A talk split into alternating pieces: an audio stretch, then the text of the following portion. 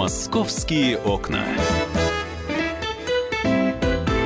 Всем доброго московского дня. Наших радиослушателей приветствую я, Елена Фонина. И в течение без малого часа мы с вами успеем узнать, по-прежнему ли эм, наши слушатели, ну и москвичи и гости столицы покупают газеты в киосках. Вообще, э, выгодно ли работать киоскером и сколько киосков в Москве? Вот об этом обязательно узнаете, проверено на собственном опыте, журналистом «Комсомольской правды» Павлом Клоковым. Но об этом через полчаса. Сейчас с нами в студии Алиса Титко. Алис, добрый день, здравствуй. Здравствуйте всем. Да, и сразу вопрос нашим радиослушателям. Вы успели побывать в парке Зарядье? И если да, то какое впечатление этот новый объект столичный на вас оставил? Пожалуйста, телефон прямого эфира 8 800 200 ровно 9702 или можете присылать сообщение на WhatsApp и Viber 8 967 200 ровно 9702.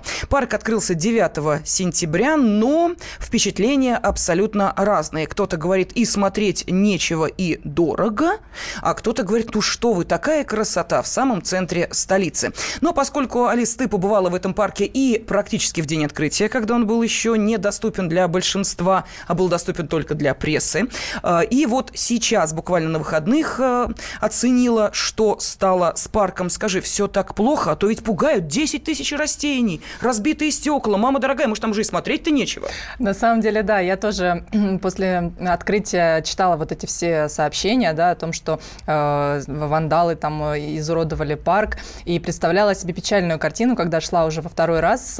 Э, всем говорю, что у меня, наверное, исторический есть момент. Я тот человек, который видел парк заряде целым, когда еще стеклянная кора была не разбита, и все эти растения были на месте.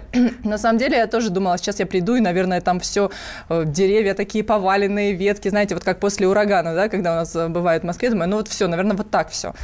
Нет, пришла, знаете, все на месте. Я, я не заметила пропажи вот э, такого масштабного там, количества растений. Я думаю, что, наверное, имели здесь в виду даже вот такие мельчайшие с ноготок э, там цветы. Наверное, это уже считается один, два, и если их в пучке 50-100 э, штук, то вот, наверное, а мы почему-то все, наверное, представили 10 тысяч растений. Это как будто, не знаю, 10 тысяч пальм угу. сразу вот так вот раз одним мигом и все вынесли. И, конечно, тогда бы парк смотрелся бы голым, наверное, некрасивым, но э, визуально этого заметить э, ну, сложно. Он действительно очень зеленый, он красивый. Э, лавочки на месте, они там вот не разбиты, ничего. Э, те вот э, фасады, да, которые окна, которые вот разбиты там на крыше. А, заметить э, так невооруженным взглядом, ну, как бы это невозможно. А, единственное, что я видела лично строителей, которые на крыше э, вот стеклянную кору реставрируют.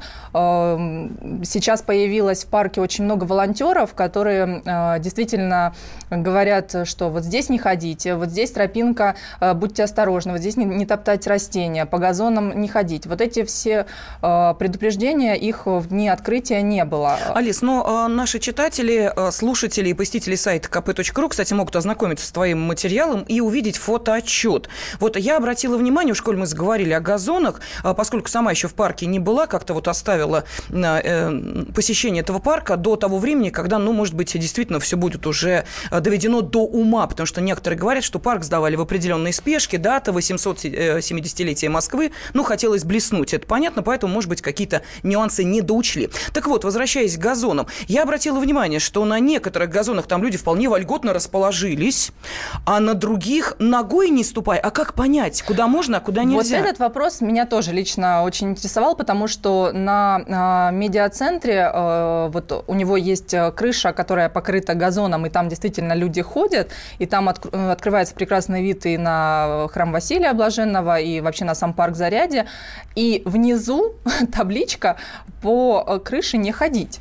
А, мне было очень удивительно, я даже сделала эту фотографию, где табличка, и а, здесь же люди вверху ходят. У волонтеров спросила, а как быть? Ну вот вы говорите, здесь вот по этому газону ходить нельзя, а, а вот здесь, э, получается, можно. Ну, они с недоумением, конечно, тоже не смогли мне ничего ответить. И на самом деле, да, например, напротив эм, амфитеатра есть большая полянка, где вот тоже застелен газон огромный, и там мамочки с колясками, люди валяются на пледах, э, в общем, и молодые парочки сидят, э, ну, и сложно понять, а где можно прям валяться, и колеса, да, вот колясок прям, а где-то нельзя и ногой ступить. Ну, вот, наверное, там, где говорят нельзя, там, там действительно не ходить, а где лежат и не выгоняют, наверное, там можно. Но говорили, что с сегодняшнего дня э, должна начаться такая небольшая реконструкция парка, но имеется в виду восстановление тех самых утраченных растений, их будут вновь высаживать. Скажи, пожалуйста, ты ведь на выходные, да, ходила? Да, я, кстати, там... видела угу. там цветы уже в горшках, их, видимо, подготавливали к высадке. И, а что это какие-то редкие цветты, вот на твой взгляд?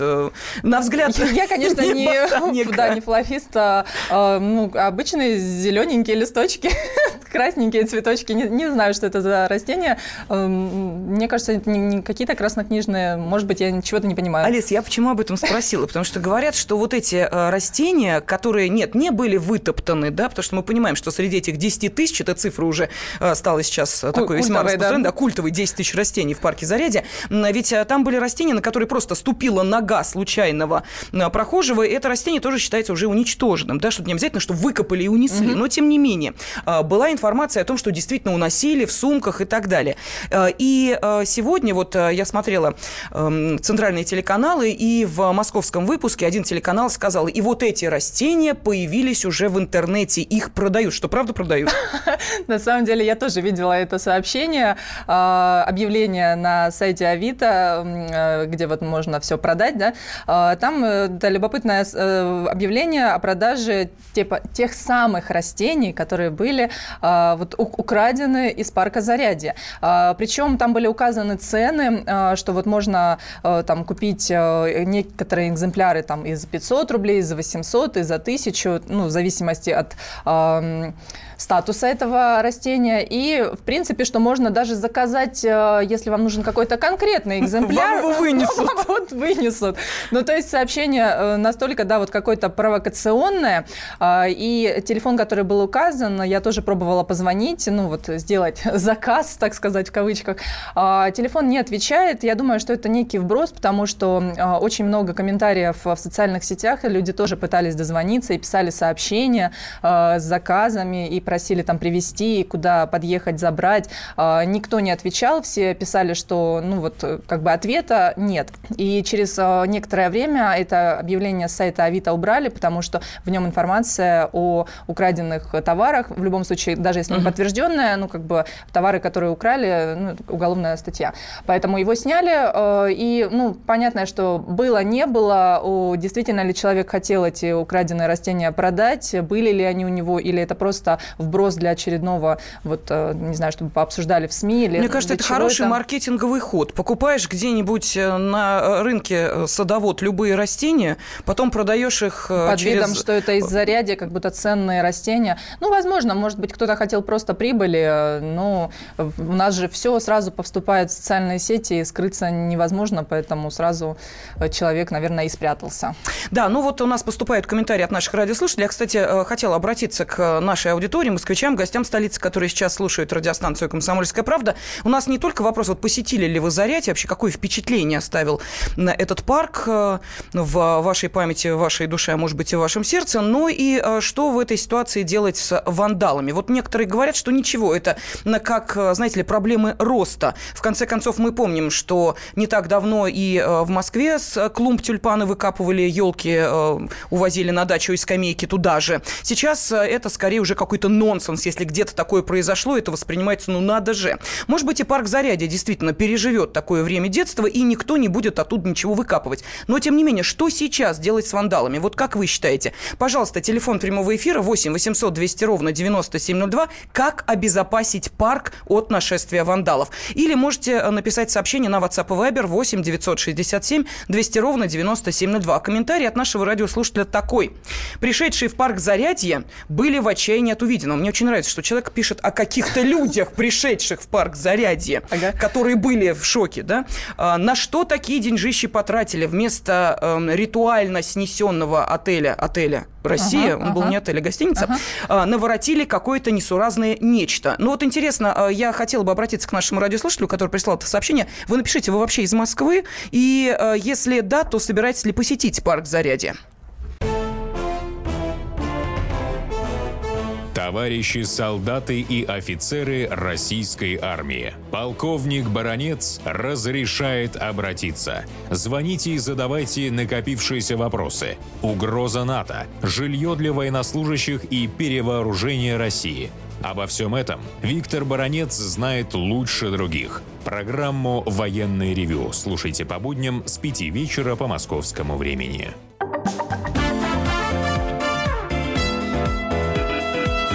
«Московские окна». Парк Зарядье сегодня вновь в центре нашего внимания. Ну, во-первых, потому что именно в понедельник э, должны начаться работы по восстановлению того, что было за эту э, неделю утрачено, вытоптано, вынесено. Но говорят, что парк Зарядье, естественно, закрывать не будут. Реконструкция будет э, проходить вот так в плановом режиме. И власти Москвы не намерены закрывать на реконструкцию парк Зарядье. Об этом официально было сообщено. Ну, а журналист «Комсомольской правды» Алиса Титко, которая сейчас с нами в студии, не только побывала в один из первых дней работы этого парка, но и посетила его в эти выходные для того, чтобы свои впечатления об открытии, о том, что сейчас, эм, как-то сверить и понять, насколько действительно парк понес те самые э, потери, о которых пишут. 10 тысяч растений, разбиты крыши. В общем, все пропало, шеф, э, бежим обратно. Но, тем не менее, вопрос нашим радиослушателям мы задаем следующий. Понятно, что есть люди, которые э, желают и растеница с собой унести,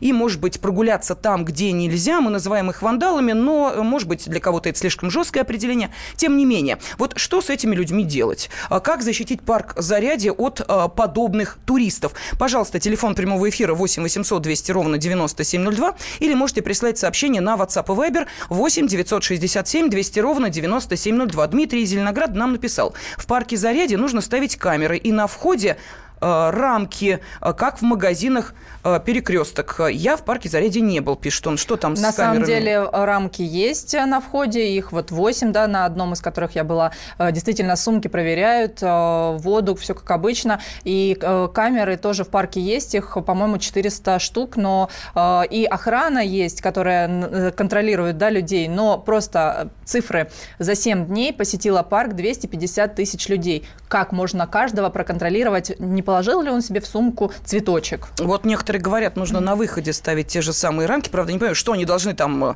растения не звенят. Да, да, растения не звенят. Но, тем не менее, сумки проверять. Если не маленькие дамские кладчики, то, по крайней мере, рюкзаки. Ну, ясно, что цветочек ты себе э, не положишь куда-нибудь в карман, наверняка. Тогда, мне кажется, будут огромнейшие очереди, на еще и на выходе. Понятно. Они на входе такие сейчас приличные. Так, что еще пишут? Я согласен, пишет наш радиослушатель, надо вернуть гостиницу вместо парка, а вместо храма бассейн. Вы плохо знаете историю. До бассейна был храм. Был храм, да. Так что э, тут вот немножечко нестыковочка историческая вышла. Если уж э, возвращать, то э, скорее не бассейн, а оставить э, храм на том месте, где он сейчас и стоит.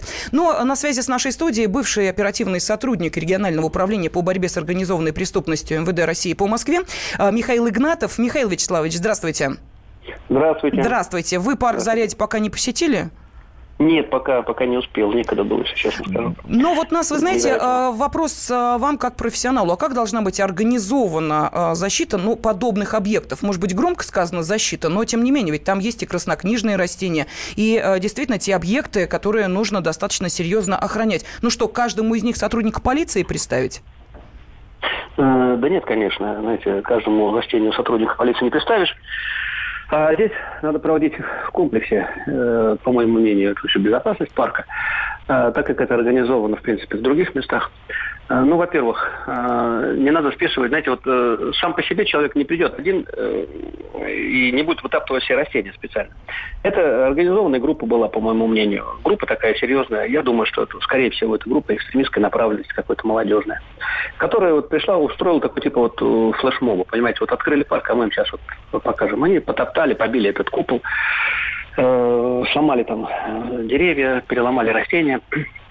Ну, понятие, один, два, три, четыре человека этого не сделают. Это была группа, э, ну, не менее, я думаю, что 15-20 человек там действовала.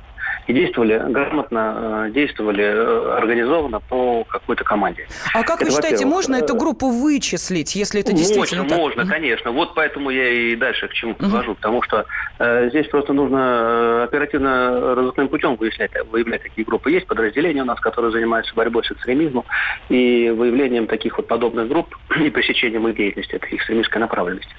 Вот, вот надо там, во-первых, проводить э, работу и работать на упреждение, в первую очередь. Не, на, не по постам бить, не по факту, а уже там изломанных там деревьев, кустов и переломанных лавок, скамеек, а по недопущению, понимаете, работать на предупреждение вот подобных вот акций.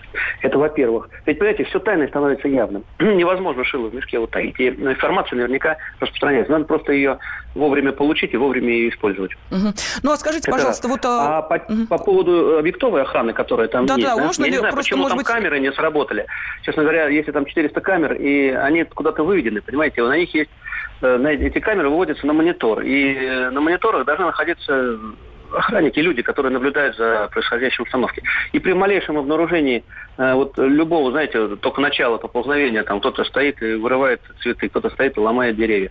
Все, туда тут же посылается в это место, выезжает группа быстрого реагирования, так называемая ГБР э, Чоповские, которые э, пресекают, значит, эту вот незаконную деятельность. Ну, мы слышали комментарий, толпа большая, мы не можем понять, кто бросил камень. Да, вот что драки, драки не было, поэтому это, не реагировали это камеры. Все, это, и это все ерунда, что толпа большая, все можно выяснить, все можно вычислить при желании. Это во-первых. Во-вторых, э, частное охранное предприятие, которое осуществило договор на охрану этого парка, э, обязано, не должно, а обязано нести материальную ответственность, э, если они не выполнили своего э, своих задач, не выполнили свою функцию, то есть допустили то, что там или разграблено было, или уничтожено, или так далее, поврежден, то они должны за свой счет просто все это устанавливать. Вот и все. Как это, в принципе, происходит везде, во всей стране. Ух, какой если интересный ЧОП, поворот, если, Михаил если Вячеславович, охраняет, да? Если ЧОП охраняет какой-то склад, и склад был разворован, значит, э, материальная ответственность несет этот ЧОП. Все, понимаете, это прописано во всех договорах. Значит, здесь надо сделать то же самое. И все прекратится моментально, понимаете, один раз руководство ЧОПа выложит круглую сумму за э, то, что их охранники проспали и после этого они спать не будут. Скажите, ну там работали еще, точнее, помогали еще и волонтеры. Э, они должны какую-то ответственность нести или нет? Или это э, люди вот просто волонтер добровольно это помогающие? Волонтер, волонтер mm-hmm. это доброволец. Смотрите, как он должен нести ответственность? Он добровольно пришел, добровольно ушел, он может вообще не приходить. Это волонтер, знаете, не будем, давайте, общественность, то есть общественное движение, да, путать с бизнесом. ЧОП – это бизнес. Все, понимаете, они пришли зарабатывать деньги. Ну, вы зарабатываете деньги, вы несите ответственность. Да, у меня еще вопрос, Михаил Вячеславович. А вот а подобные да? организации, они ведь э, каким-то образом выигрывают право охранять подобные объекты? Это же не склад какой-нибудь, не магазинчик. Конечно, нет, угу. естественно. Здесь проводится конкурс, а, проводится, э, значит, э, как называется, аукцион, вот если так перевести его. То есть идет аукцион на а, приобретение, на право приобретения, значит, этого лота, который даст возможность охранять охранять вот тот или иной парк. Это проводит то там, кому все виднее, то есть этот парк, департамент э, культуры города Москвы там, или департамент природопользования. Я, честно говоря, не знаю, кто э, отвечает за парки в Москве. Я вот знаете, не давался в эти тонкости. Но тот, кто э, отвечает, тот проводит э, конкурс. Кон- mm-hmm. На конкурсной основе какой-то ЧОП выигрывает. И есть условия, понимаете, там целые условия, там э, это все, знаете, прописано уже. Получается, не тем доверили. Так. Значит, значит, не те люди выиграли, понимаете, этот конкурс? Или Отличный поворот темы. Было Спасибо огромное. Бывшие оперативные сотрудники регионального управления по борьбе с организованной преступностью МВД России по Москве Михаил Игнатов сейчас оставил свой комментарий. И я так вижу по а, глазам Алисы Титко, уже сейчас у нее новый материал готов. По крайней мере, тема для этого материала абсолютно точно. Алис, ну что, будешь проверять, что за организация, организация охраняла? Да, нужно попробовать. Да, но тем не менее, пока это дело будущего, а, твой материал, а, который есть уже на сайте kp.ru, с которым могут ознакомиться наши э, слушатели, касается того, и насколько дорого сейчас отдохнуть в парке Зарядье. Какую сумму надо с собой брать и на что? Смотрите, в первые дни, да, э, те, э, те, кто посетили парк, э, все писали в социальных сетях, и я думаю, что просто, чтобы люди не, ну, правильно понимали, в первые дни действительно было бесплатное мороженое, были бесплатные входы в подземный музей, в медиацентр, все аттракционы, которые, возможно, были, они были бесплатные. Сейчас, когда парк уже стал работать для всех, то есть мы тогда понимаем, что это была больше презентация для журналистов, для известных людей, которые там в социальных сетях все распространяли, что открылся парк, это была вот такая задача, поэтому действительно это все было бесплатно. Сейчас парк работает в обычном режиме, и э, эти аттракционы и планировались быть э, и поэтому вот подземный э, музей, э, там вход э, 100 рублей, э, вход э, во флорариум э, 150 рублей, э, там вот еще есть э, очень интересный э, э, медиахолл, э, машина времени, где Э, ты заходишь, э, панорамный э, экран на 360 градусов, и там сейчас показывают фильм о Москве. Я думаю, что, может быть, там в дальнейшем будут еще какие-то фильмы показывать. Но очень любопытно, что ты не только видишь то, что происходит впереди, картинка сзади, сбоку, а совершенно другая. Это в полной темноте, очень интересно. Вот там вход 600 рублей, для детей 300.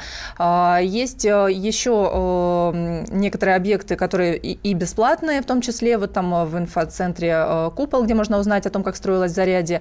А, сейчас э, еще появилось очень разнообразное интересное мороженое. А, от 100 рублей шарик, там вот можно и дальневосточный вулкан, и попробовать московское небо со вкусом сладкой ваты. А, Все это очень любопытно, да, и гастроцентр, где есть и дорогие э, кальмары, и устрицы, и морские ежи, и обычный ленинградский рассольник за 220 рублей. То есть, ну, чтобы вы понимали, какие вот э, деньги с собой нужно брать. Да, ну а в парке Зарядье в начале октября еще откроется панорамный ресторан «Восход» в стиле 60-х годов с видом на Москву-реку и за Москворечье. Так что можно будет и там отобедать или отужинать. «Московские окна».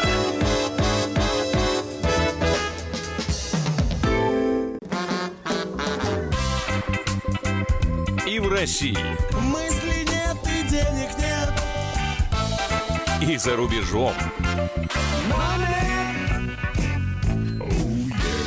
Да хоть на Луне.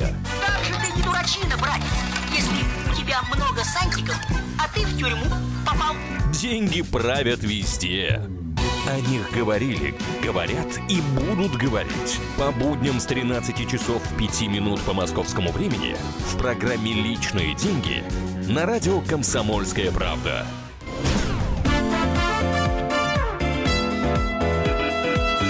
«Московские окна». Всем доброго московского дня. Наших радиослушателей приветствую я, Елена Афонина. И все-таки как время носит коррективы в э, те э, традиции, э, которые, казалось бы, да, являются незыблемыми. Ну, с чего обычно начиналось утро? Чашка чая и непременная газета. Ну, кофе, как вы понимаете, тоже попивали. Но самое главное, без газеты никуда. Где покупали газету? В киосках, конечно. Или, естественно, ее опускали в почтовые ящики. Но самое главное, без печатной продукции утро не утро утро. А что сейчас? А, насколько востребована печатная продукция? И вообще, как у нас сейчас в Москве а, работают вот те самые киоски по продаже печатной продукции? Может быть, они тоже уходят в прошлое? Сколько зарабатывают продавцы? Насколько много этих точек по продаже а, печатной продукции? Чем торгуют? И вот тут я хочу обратиться сразу к нашим радиослушателям с вопросом. Вы-то в киосках прессу покупаете? Или это уже вчерашнее, а может быть, для вас и по позавчерашний день. Пожалуйста, телефон прямого эфира 8 800 200 ровно 9702 или можете прислать сообщение с ответом на этот вопрос на WhatsApp и Viber 8 967 200 ровно 9702. Покупаете ли вы прессу в газетных киосках. Ну, а для того, чтобы проверить, как это работает, решил поработать киоскером журналист «Комсомольской правды» Павел Клоков. В общем, проверил все на себе. Он сейчас с нами на связи. Паш, добрый день. Доброе утро. Добрый да, день. доброе утро. Скажи, пожалуйста, откуда такая идея возникла? Идея возникла. Вообще эта идея витала э, в воздухе уже давно, потому что мы эту тему ведем э, не первый год. Читатели начали неожиданно жаловаться на то, что им негде купить газету. Позвонили и сказали, вот один звонок, второй, третий. Мы э, все время брали возле такого-то метро, возле такой станции. А теперь идем, киоска просто нет. Мы начали выяснять, И оказалось, что киоски не исчезают, их никто целенаправленно не истребляет, конечно. Их просто меняют. Старые киоски, которые, ну, которые раньше были, такие белые в основном, белого цвета, с надписью печать или пресса, их сносят, а вместо них э, ставят э, новые, нового дизайна, э, такой под старину, с такими колоннами. Uh-huh. Э, ну, вот еще есть такие же киоски мороженое, есть э, такие же киоски, в которых продают театральные билеты и так далее. Э, их становится даже больше. Вот в 2014 году их было полторы тысячи, а сейчас их уже больше двух тысяч в Москве. Э, просто очень чувствительно сказывается вот эта замена, когда человек привык вот возле станции метро Яснина, например, стоял киоск. Я все время шел и наблюдал, как люди покупали газеты. А потом раз, его не стало. Его перенесли буквально там на 150 метров. Поэтому возникают такие жалобы. И мы решили, я, я точнее решил устроиться продавцом э, и посмотреть вообще изнутри на эту кухню, вообще покупают ли газеты. Действительно ли э, эти киоски печать э, популярны до сих пор. И поработал я целый день, рабочий день киоскера начинается в 7 утра и продолжается э, до 8 вечера. То есть э, тут нет речи о подработке, как многие говорят, вот пенсионеры подрабатывают. Все-таки подработка это несколько часов в день, а здесь 13 часов нужно сидеть ну, грубо говоря, нюхать краску, да. Э, Паш, скажи, пожалуйста, а ты э, сказал, собственно, когда устраивался стажером, что ты журналист, или для чистоты эксперимента ты решил этого не говорить? Мне просто интересно, как вот восприняли мужчина, здоровый, пышущий энергией и силами, приходит работать киоскером. Это не вызвало каких-то вопросов? Да, это вызвало очень много вопросов. Я решил не говорить, ну, вот как ты говоришь, ради чистоты эксперимента. И директор этой фирмы, которая меня принимала на работу, э, очень долго пыталась выяснить, почему же все-таки я, 30-летний, с, выш... с высшим образованием, э, регистрация у меня есть московская, почему же все-таки я решил пойти на зарплату э, 15 тысяч, там новички получают что-то около 15 тысяч. Если ты уже с опытом работы, и у тебя уже там свои постоянные клиенты, ты хорошо торгуешь, то получаешь около 30, в два раза больше.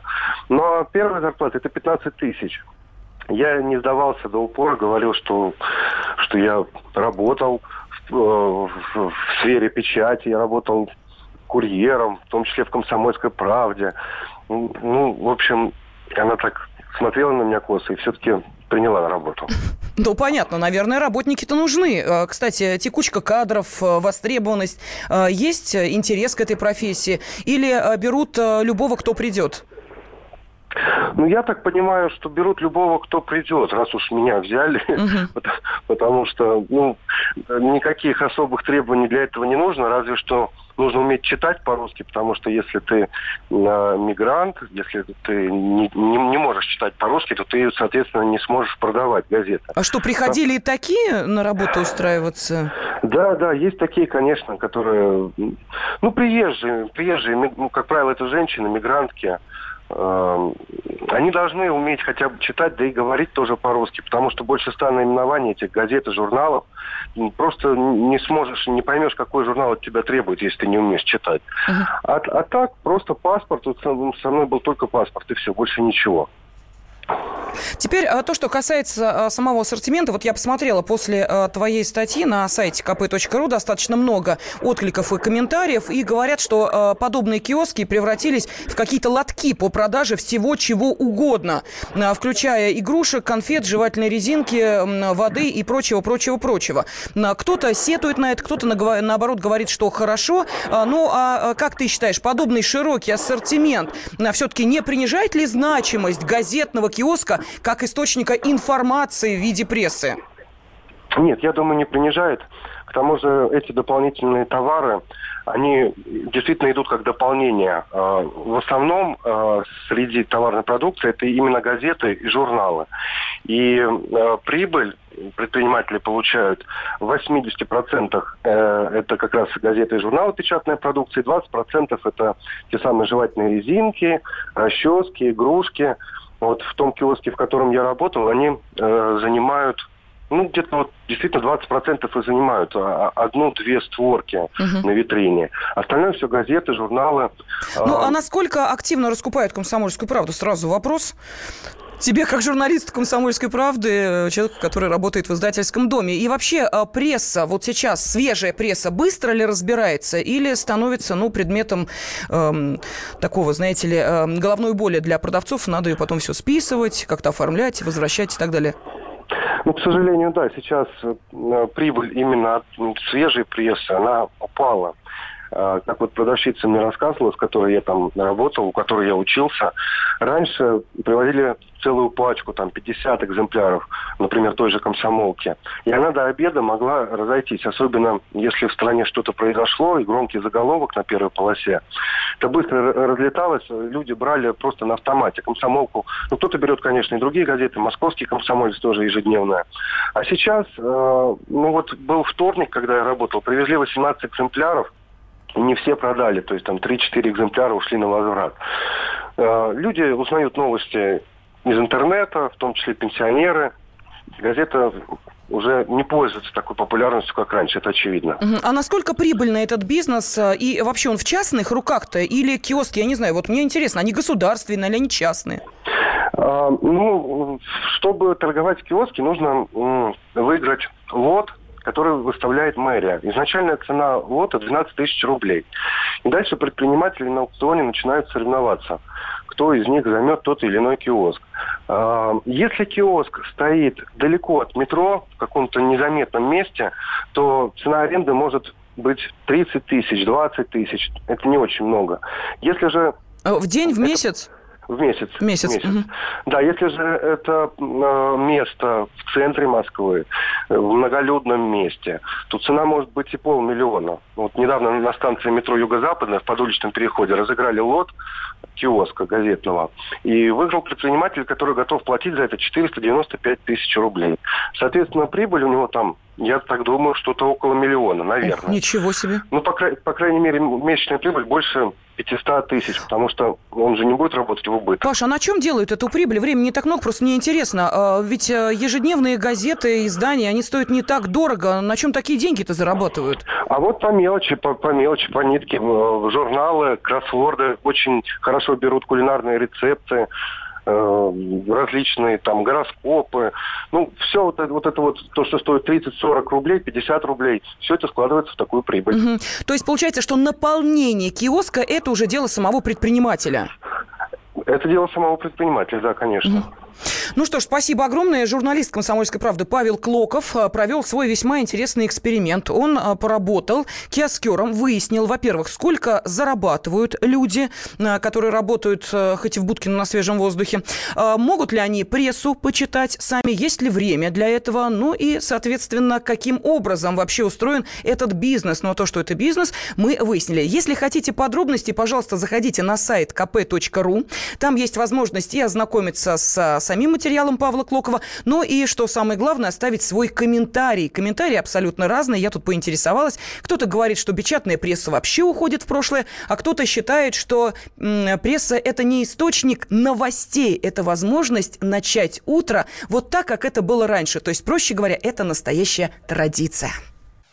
Товарищ адвокат! Адвокат! Спокойно, спокойно. Народного адвоката Леонида Альшанского хватит на всех. Юридические консультации в прямом эфире. Слушайте и звоните по субботам с 16 часов по московскому времени.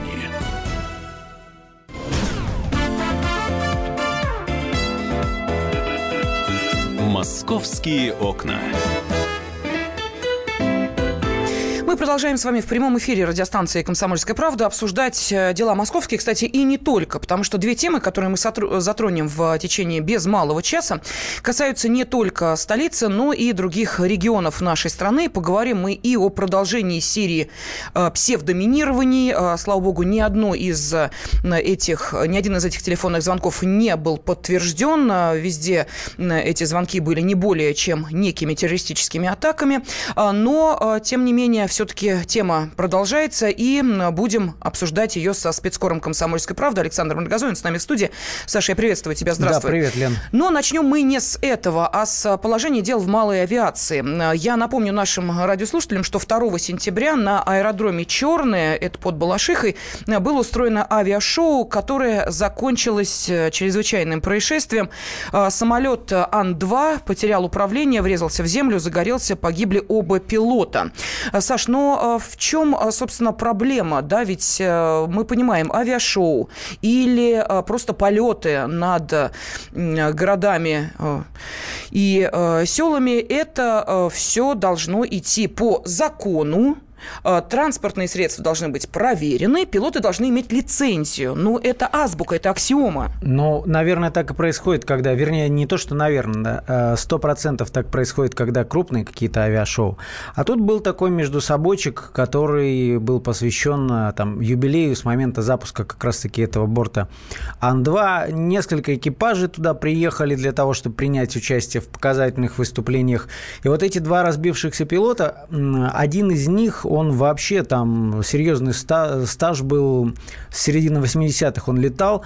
А, второй был помоложе, но несколько лет э, как отучился, причем в Штатах, он получил лицензию пилота, а, летал на различных самолетах, но вот несколько дней назад Росавиация сделала такое, я считаю, практически сенсационное заявление – во-первых, э, оба пилота, как оказалось, не имели допуска к э, полетам на самолетах, самолетах типа Ан-2. А во-вторых, на сам этот борт, вот, который разбился, у него вообще еще пять лет назад истекло, как это называется, сертификат летной годности, по-моему, uh-huh. так. А, то есть э, у него, ну, можно сказать, он, как, если провести параллели с автомобилем, он есть э, э, техпаспорт 5 ну, лет не прошел назад. техосмотр. Да, да не прошел техосмотр, да. А, и самое поразительное, вот пилот, один из пилотов, который был главным на этом а, последнем а, рейсе, так скажем, он а, человек опытный, повторюсь, но он почему-то не знал, что на Ан-2 невозможно выполнять эти фигуры пилотажа. Они разбились, когда делали так называемую бочку это когда 360 градусов вокруг Подожди, своей оси. Саш, насколько я понимаю, э, у нас будет возможность, конечно, пообщаться с экспертом, со специалистом. Может быть, эти вопросы ему скорее нужно адресовать. Но, тем не менее, я так понимаю, что люди, которые принимают участие в подобных, пусть даже и местечковых шоу, тем не менее, должны проверять подобные, ну, не знаю, трюки или не трюки, а подобные э, э, интересные, допустим, какие-то элементы высшего там или не очень высшего пилотажа заранее. То есть, значит, на Ан-2 они выполняли все это. Да, понимаешь, вообще, в принципе, нет никаких сведений, чтобы кто-то решился выполнять этот... Э, э, вот если углубляться, там дело все в двигателе. То есть двигатель, который стоит на Ан-2, он, э, когда переворачивается, он там, ну, не, не работает, условно говоря, mm-hmm. чтобы не вникать в детали. Он отключается, перестает правильно функционировать. И то есть в, в этот момент так, такое частичное происходит потеря управления как бы самолетом. То есть они, пилоты опытные, ну, не знаю, могли погуглить, да, они решили сделать бочку, то есть переворачиваясь вокруг собственной оси несколько раз. И вот э, из одного из этих э, кренов они не смогли выйти. Там видно, что самолет падает, вот, можно сказать, перпендикулярно если смотреть на крылья перпендикулярно земле, то есть вот в этом положении они просто из него уже не, не, не смогли выйти. Но это, понимаешь, это трагедия, да, там пусть разбираются следователи, почему так произошло, но этот случай, он показательный. Тут мы имеем дело хотя бы с пилотами, которые какой-то опыт имеют.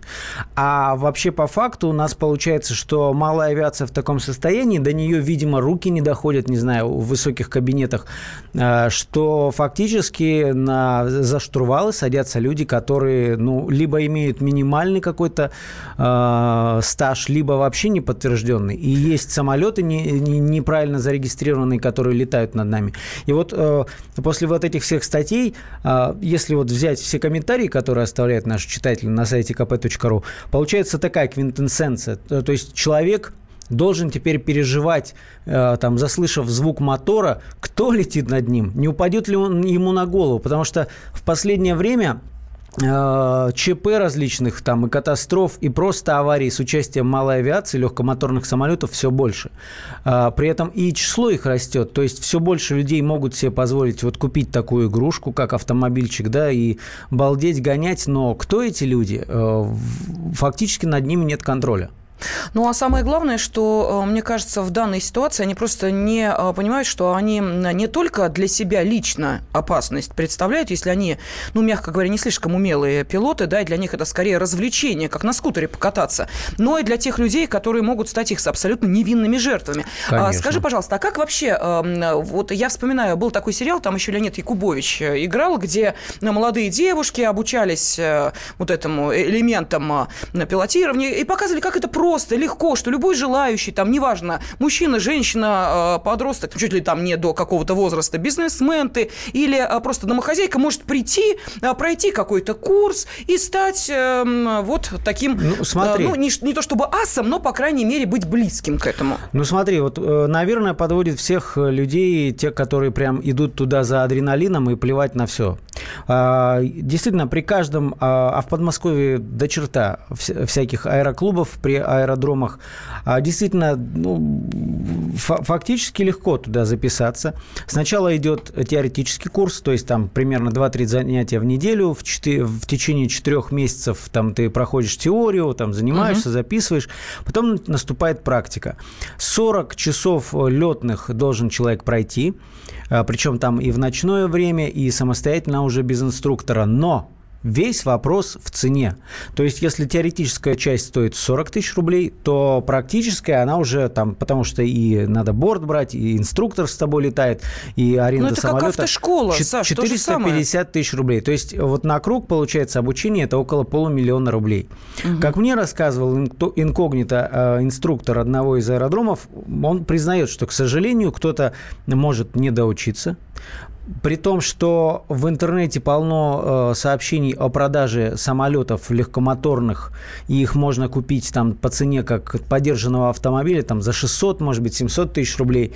Э, многие действительно решаются потом, не доучившись, потом добрав какие-то часы, там, может, с другом пилотом полетав, они считают, что им достаточно э, там понимать, что штурвал на себя вверх, там вниз, это вниз. То, то есть они считают, что вот этих знаний достаточно для того, чтобы садиться, опускаться. Но у них ведь не, нет никакого опыта, ну, каких-то... Э, ну, Экстремальных ситуаций, Да, то, то, то есть э, что-то испортилась угу. погода, поменялся ветер, то есть э, какие-то еще условия, там что-то отказало, они к этому уже не подготовлены. Более того, самое страшное, что вот эти люди а, порой ведь берут с собой еще пассажиров. У нас э, довольно много сообщений, когда там какой-нибудь э, дяденька-пилот, э, условно говоря, в кавычках, посадил с собой там или ребенка. Вот угу. был случай недавно, это не в Московской области, по-моему, в Тульской. Дяденька посадил чужого ребенка. Покататься. Покататься. Все, ребенка нет.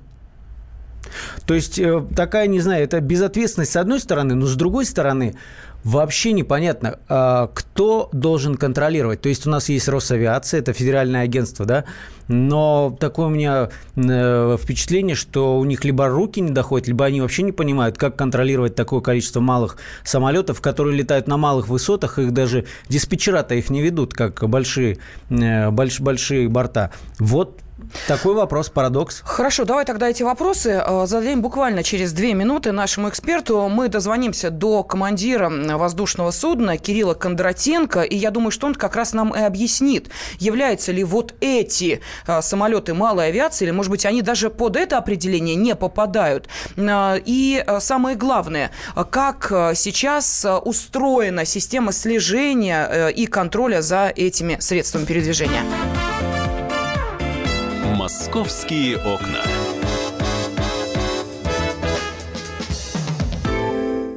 Мигранты и коренные жители. Исконно русская и пришлая. Культурные конфликты и столкновения менталитетов. Пресловутый НАЦ-вопрос встает между нами все чаще и острее. Ставим его ребром на радио «Комсомольская правда».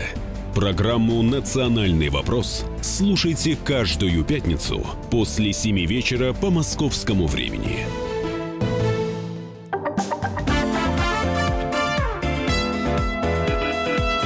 «Московские окна» студии специальный корреспондент «Комсомольской правды» Александр Рогоза. И мы сегодня пытаемся понять, что происходит в малой авиации в Подмосковье. Если вы убираете урожай и радостно поднимаете голову вверх для того, чтобы помахать э, платочком, пролетающему над вами, например, тому же Ан-2, э, лучше этого не делать, лучше куда-нибудь в укрытие, по-моему, убегать. Потому что после той картины, которую Саша обрисовал, э, такое ощущение, что в небе не пилоты, а авиабеспредельщики ну, какие-то. Ан-2 это еще довольно, ну, так, там, по-моему, на 20, до 20 пассажиров пассажирских мест, то есть это довольно большое. А еще есть огромное количество там двух, трех, там четырех э, местных э, самолетов. Я как-то общался, ты знаешь, с человеком, который купил себе шестиместный американский самолет, и он мне честно признался, что он не стал проходить сертификацию, потому что э, ему насчитали, что это будет стоить 200 тысяч рублей. Он так подумал, ну, я летаю там, ну, раз-два раза в месяц, ну, зачем я буду тратить деньги? А, его логика в том, что вот он взлетает вот так нелегалом, а если его поймают, штраф 5000 рублей. Кого может такая сумма на, на, напугать? Росавиация там пыталась э, поднять там до нескольких миллионов рублей э, эти штрафы, но почему-то у них это не получается. И самое главное, вот для меня до сих пор два вопроса. Росавиация, если она отвечает за всю, Росави... за всю российскую авиацию, почему она ничего не может сделать с этой Э, категорий э, воздушных судов. Ну и второй вопрос, а вообще как можно навести порядок в небе? Да, давайте вопросы адресуем командиру воздушного судна Кириллу Кондратенко. Кирилл Владимирович, здравствуйте. Добрый день. Добрый день. А у меня сразу бытовой вопрос. Скажите, пожалуйста, а на какой вот стадии человека, э, которые вот так вот, ну, практически нелегально летают, могут, а, поймать и, б, оштрафовать? В небе, что ли? На перехват пойдут? Или в его сарай должны ну, нагрянуть? Да, воздушных гаишников как бы да, нет у нас. То есть таких. вот как и где этого человека можно э, уличить в том, что он ну, летает ну, практически нелегально? это называется стук. Постучали, приехали, оштрафовали нашли как доказательство какое-то воздушное судно у него в сарае или в гараже. Но доказать полет невозможно? Ведь... Ну, ну, во-первых, у каждого есть телефончик, на котором можно это снять и так далее. Там будет и время, и дата, когда это все происходило. Обычно стук э, какого-нибудь местного жителя, неравнодушного к этому человеку. Ну, дело-то не в этом на самом деле. Э, стук не стук, ведь у нас нет системы обеспечения безопасности полетов. И такое, такое мнение у меня, что это, этой системой-то никто не занимается. Просто все самоустранились.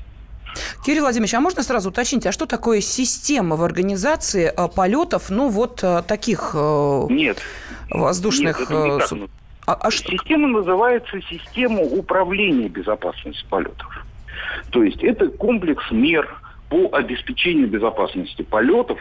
То есть это входит сюда обучение, профилактика, допуск работ и так далее и тому подобное. И, конечно же, контроль и инспекция. Это все. Контроль То есть вы имеете в виду, не расписано в документах, кто на какой стадии за что отвечает и кто что нет, должен делать? Нет, немножко, немножко не так. Немножко не так. Ну, это система обеспечения безопасности полетов, это, ну, грубо говоря, можно назвать это наукой. Ну, по крайней мере, я писал в академии когда-то диплом на эту тему. Ну, можно сказать, что это наука. Отдаленно, приближенно, так как есть госники гражданской авиации, наверное, они чем-то занимаются там научно. То есть это можно отнести. То есть Росавиация на самом деле устранилась от этого. Ну, если мы прочитаем, допустим, статью, которая вышла после известного случая 2 сентября на аэродроме «Черная», где разбился Ан-2, она пишет, что это просто, как она, бравада пилотов. То мы неоднократно заявляли средства массовой информации на конференциях, что надо соблюдать безопасность полетов. То есть Росавиация в своем заявлении полностью расписалась в своей некомпетентности и нежелании э, совершенствовать или работать над этой системой обеспечения безопасности полетов. А если покопаться больше в приказах, то это все она возлагает на сами авиакомпании хотя у них там есть службы, которые отвечают за это дело. В общем, достаточно запутанная история. Кирилл Владимирович, а давайте поговорим все-таки о частниках. Вот э, я прошла, я допустим, я прошла обучение в какой-то э, сомнительной авиашколе. Ну вот э, организовали ее, научили меня летать. Купила я где-нибудь в интернете подержанный самолетишко. Ну, Свой гаражик его загнала. Периодически вылетаю и совершаю вот такие круги. И вдруг неожиданно выясняется, что ого-го, ничего себе, а под моими крыльями дача какого-нибудь высокопоставленного чиновника, над которой я пролетаю. Вот что-нибудь Ну, произойдет думаю, или... Да. Обычного гражданина России, в принципе, достаточно, чтобы совершить. Да и не гражданин России какой-то против него. Это называется против третьих лиц. То есть э, существуют определенные правила. Существует определенная м, система, которая, в общем-то, уже отработана во всем мире. Но почему-то... мы Нет, опять подождите, же- меня с этими правилами ознакомят или нет в этой авиашколе? Я Кто? должна сама это Кто? умом своим Вы постигать. должны получить, грубо говоря, допуск к полету Так. на этом самолете. Мгм. Но чтобы вам получить допуск к полетам на этом самолете, первое, вам не- необходимо пройти определенные курсы. Правильно ведь? Ну хорошо, я их прошла, да. Ну, вы, значит, знаете эти курсы. Потом вам, вам должны доносить постоянно, ну, с помощью сайтов и так далее специальных, вам должны доносить определенную аэронавигационную информацию, метеоавиационную, метеоинформацию, бла-бла-бла и так далее. Что входит, в общем-то, в комплекс мер безопасности полетов. Ничего сложного в этом нету. И вы должны там соблюдать определенные правила. За этим надо, первое, что, э, понимая, что не всегда человек поймет их первый раз, не, допустим, не всегда он, то есть с опытом приходит, не всегда он э, исполняет их, ну, по, по своей просто недисциплинированности. Необходимо ему сначала э, профилактически, ну, вот как человек заболел, допустим, это примерно похоже на лечение. То есть э, профилактика от заболевания, допустим, в гриппозный период. Ну, аналогии не всегда совершенно. Простите, а кто мне укажет на мои нарушения-то? Система обеспечения безопасности полетов. То есть, а не- если я не- летаю низенько-низенько над кукурузным полем? Да какая разница? А, то есть меня все равно увидят, меня засекут. э, Вы, вы всегда э, придаете некий экстрем ситуации. Ну, пилоты, в принципе, они гра- это квинтэссенция Нет, общества. я говорю сейчас не о пилотах, я говорю о частниках, о тех людях, А которые просто минимальным имеют... Ну-ка, я вас умоляю, ну какие-то... Они, тоже, они же тоже пилотируют воздушные суда. А, ну, хорошо. Просто для меня Значит, пилот это пилот. профессионалы. Ну, кто пилотирует?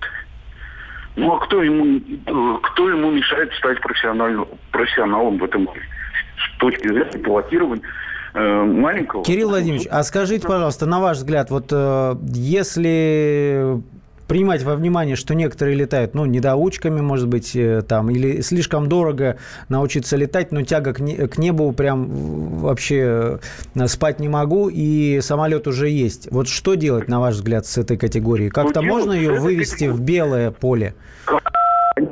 Так я об этом и говорю. Алло. Да-да-да, мы слушаем вас. Это, видимо, какие-то сбои Ну, связи. что-то с телефоном какой-то сбой.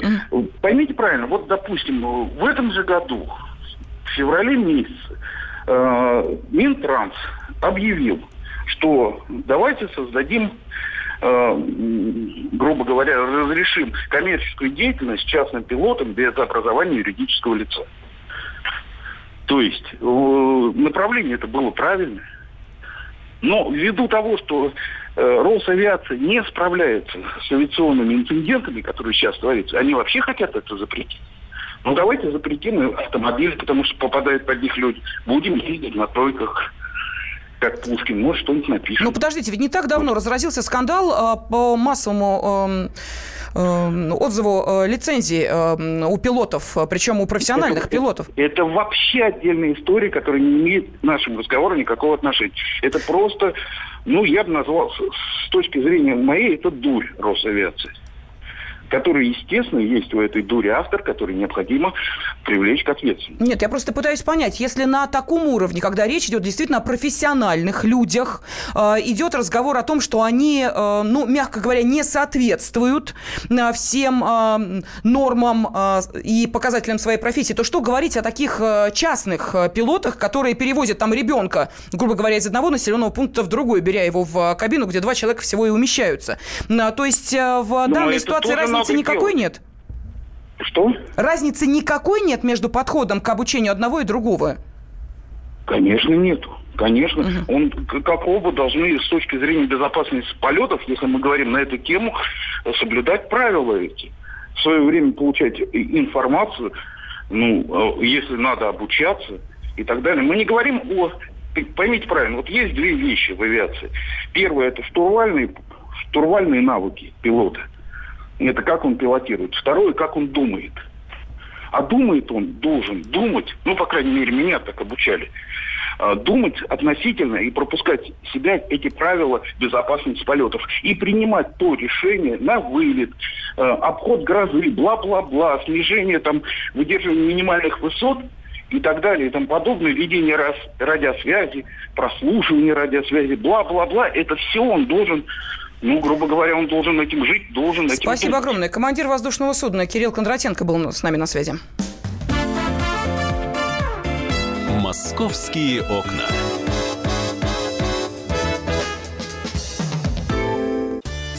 Каждый вторник с 10 утра по московскому времени в программе «Главное вовремя» садово-огородные советы в прямом эфире – про все, что э, зеленое, скажем так. Хочу, чтобы радиослушатели задавали свои вопросы. Большой эксперт. Самая удачная находка для всех работников мотыги и лопаты. Тетя Таня Кудряшова. И дети меня зовут мать всего зеленого. Вот такая петрушка на радио «Комсомольская правда». Слушайте и звоните по вторникам с 10 утра по московскому времени.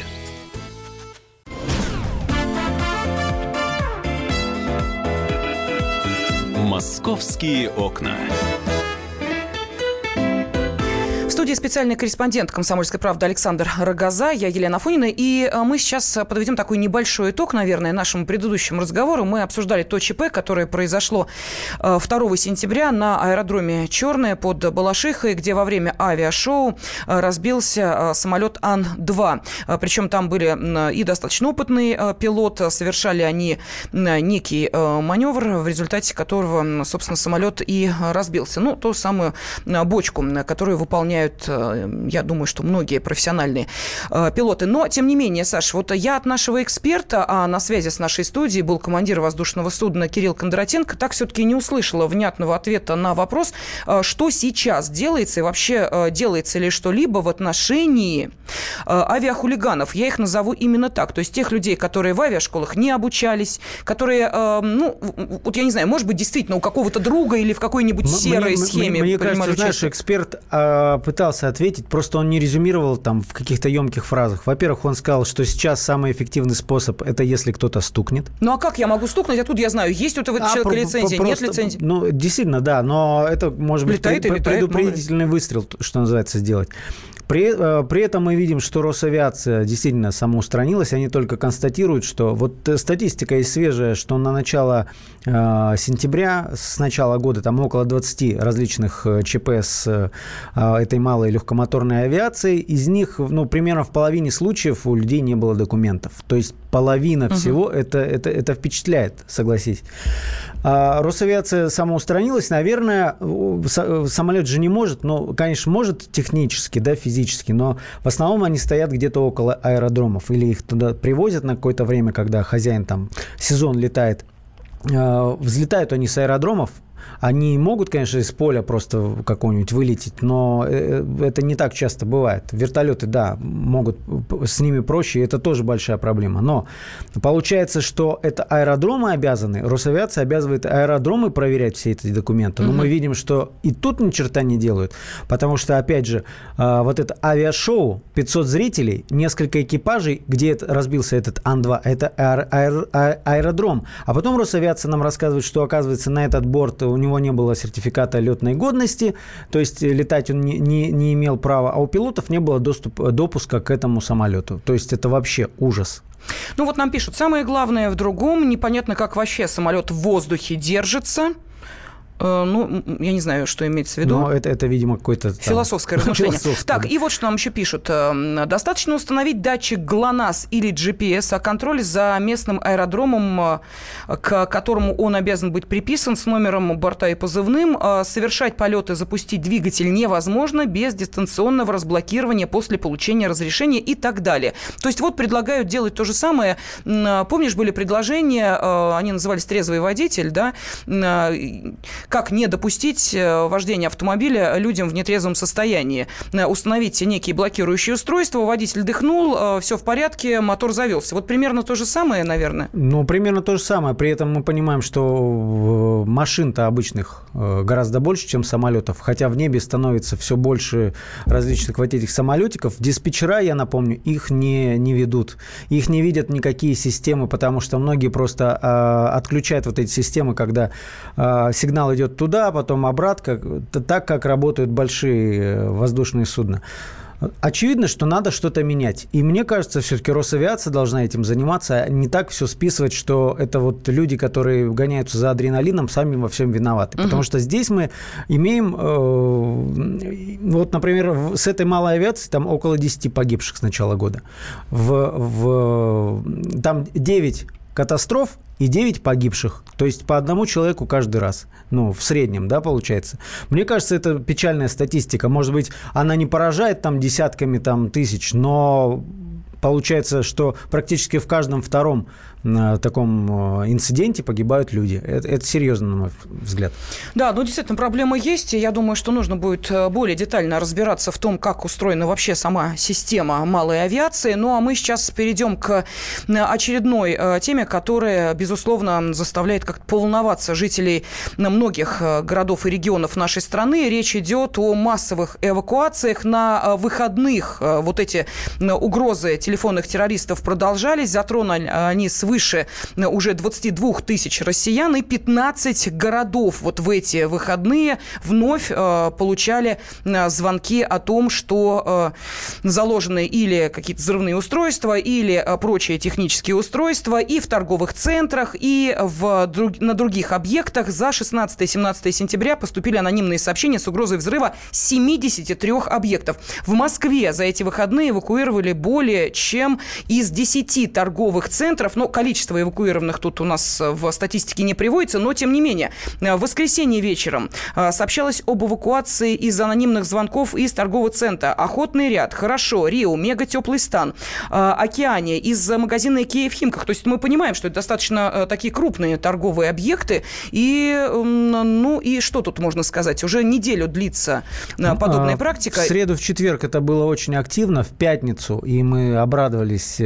Таких звонков практически не было уже, но не тут-то было. Либо кто-то продолжает а, вот эту свою акцию, да, может так, так ее назвать, либо это как раз-таки остаточное явление, когда а, уже в дело включились люди с, с проблемами с психикой или какие-то а, веселые школьники, хотя они обычно минируют в кавычках школы собственные. А, я вот не знаю, главный сейчас вопрос, как на это реагировать силовикам? Да, и вообще, как реагировать э, нам с вами? Может быть, э, действительно в данной ситуации надо дать один совет. Вот пока эта волна не схлынет, давайте мы не будем принимать во внимание на подобные телефонные звонки с анонимными угрозами телефонных террористов. Или все-таки каждый такой звонок нужно обязательно сопровождать эвакуацией из торговых центров, но, может быть, нас действительно проверяют на прочность. Пожалуйста, телефон прямого эфира 8 800 200 ровно 9702. Можете прислать сообщение на WhatsApp и Viber 8 967 200 ровно 9702. Вопрос следующий. Надо ли сейчас продолжать реагировать на э, анонимные угрозы телефонных террористов? Как вы считаете? Пожалуйста, ждем ваших телефонных звонков, ждем ваших комментариев. Или, может быть, сейчас, вот понимая, что есть некая продолжающаяся волна вот таких предупреждений, э, лучше вот пока не эвакуировать людей, не заставлять их нервничать э, и немножечко вот э, этот, э, этот накал страстей чуть-чуть э, тем самым снизить. Как вы считаете? Пожалуйста, ждем ваших звонков. А, ну и, Саш, вот что говорят эксперты по этому поводу? Да, мы эм, уже не один эфир посвятили этой теме, но, тем не менее, э, мы видим, что за эту неделю нет каких-то громких там разоблачений, задержаний, э, нет каких-то сенсационных известий о том, что вот это хакер такой-то, блогер такой-то и так далее. То есть получается, что пока но этих людей не нашли. Все, все упирается в том, в том, что они используют схему, которая очень хорошо заметает следы. То есть через кучу серверов, я напомню, что это IP-телефония, и достать окончательный адресат, что называется, очень сложно. Ну вот давай мы послушаем заместителя руководителя лаборатории компьютерной криминалистики компании группа IB Сергея Никитина. Ну, ничего там суперсложного в этом нету. То есть э, сами там технологии, которые позволяют прятать ваш IP-адрес, э, купить там какой-нибудь VPN в разных странах еще, которые друг с другом не очень взаимодействуют. Технического уровня небольшого для этого не нужно. Но на самом деле это может сделать даже один человек без всяких проблем. Я думаю, что там э, основная техническая сложность это записать сообщение, да, каким-нибудь голосом. Может быть, там генерируется голос, я не знаю, да. Наверное, логично было бы, чтобы именно в, в какая-нибудь фоноскопическая экспертиза не могла определить принадлежность сложно. Сейчас есть куча синтезаторов голоса. Но вот выйти на реальный IP-адрес – это задача очень непростая по той простой причине, чтобы его получить, нужно обратно пройти по всей цепочке этих серверов. Ну а, естественно, никто просто так никакие данные предоставлять не будет. Ну вот мы сейчас слышали заместителя руководителя лаборатории компьютерной криминалистики компании э, группа IB э, Сергея Никитина. И это, знаешь, э, Саш, я думаю, что сейчас, наверное, не лишнее вспомнить о том, а как обстоит дело с телефонным терроризмом в других странах. Может быть, это редкое явление, может быть, мы действительно столкнулись с чем-то уникальным. Вот давайте послушаем небольшую справку. Справка на радио «Комсомольская правда». Во Франции телефонным террористам грозит тюремное заключение от 6 месяцев до 2 лет и штраф до 30 тысяч евро. Чаще всего ложные сообщения о заминировании поступают в школы, особенно в начале учебного года. Единой статистики в Турции по таким происшествиям нет. Частота звонков зависит от региона. Например, в провинции Ван в течение одного года было зафиксировано несколько тысяч звонков с угрозами что-то взорвать. За телефонный терроризм в Турции предусмотрено лишение свободы сроком до трех лет. В США предусмотрено серьезное наказание за подобный телефонный терроризм. От 10 тысяч долларов штрафа и от 18 месяцев до 10 лет тюрьмы. Все зависит от штата, в котором выносится приговор. Ну, у нас тоже наказание серьезное достаточно. Да, я не помню, какой срок, но, по-моему, если не, не понесли какие-то там серьезные экономические потери, то до трех лет или штраф до 200 тысяч, а если э, больше, то, по-моему, до пяти лет. Но мне кажется, это многих должно останавливать, но мы видим, что не очень. И знаешь, вот все-таки я отвечу на тот вопрос, который ты задала слушателям. Я да, надо ли считаю, реагировать? Силовики обязаны реагировать, потому что, мне кажется, на это и рассчитывают рассчитывают те люди, которые сейчас это делают, что в какой-то момент внимание притупится? Ну, то есть, проще говоря, мы устанем, а, скажут, да ладно, не будем выводить людей из торгового центра, и тут-то, собственно, а, и произойдет то, что планировали а, террористы. Но это довольно негативный исход событий. Будем надеяться, что все-таки этого не произойдет. Александр Газа, Елена Фойна были с вами. «Московские окна».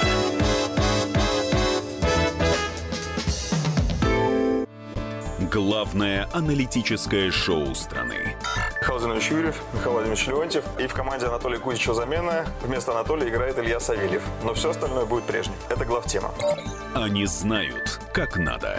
Мы несем свою миссию выработать и донести до народа и руководства мысль о том, как должно быть. Программа «Главтема» на радио «Комсомольская правда». Слушайте в прямом эфире каждый четверг с 20.00 по московскому времени.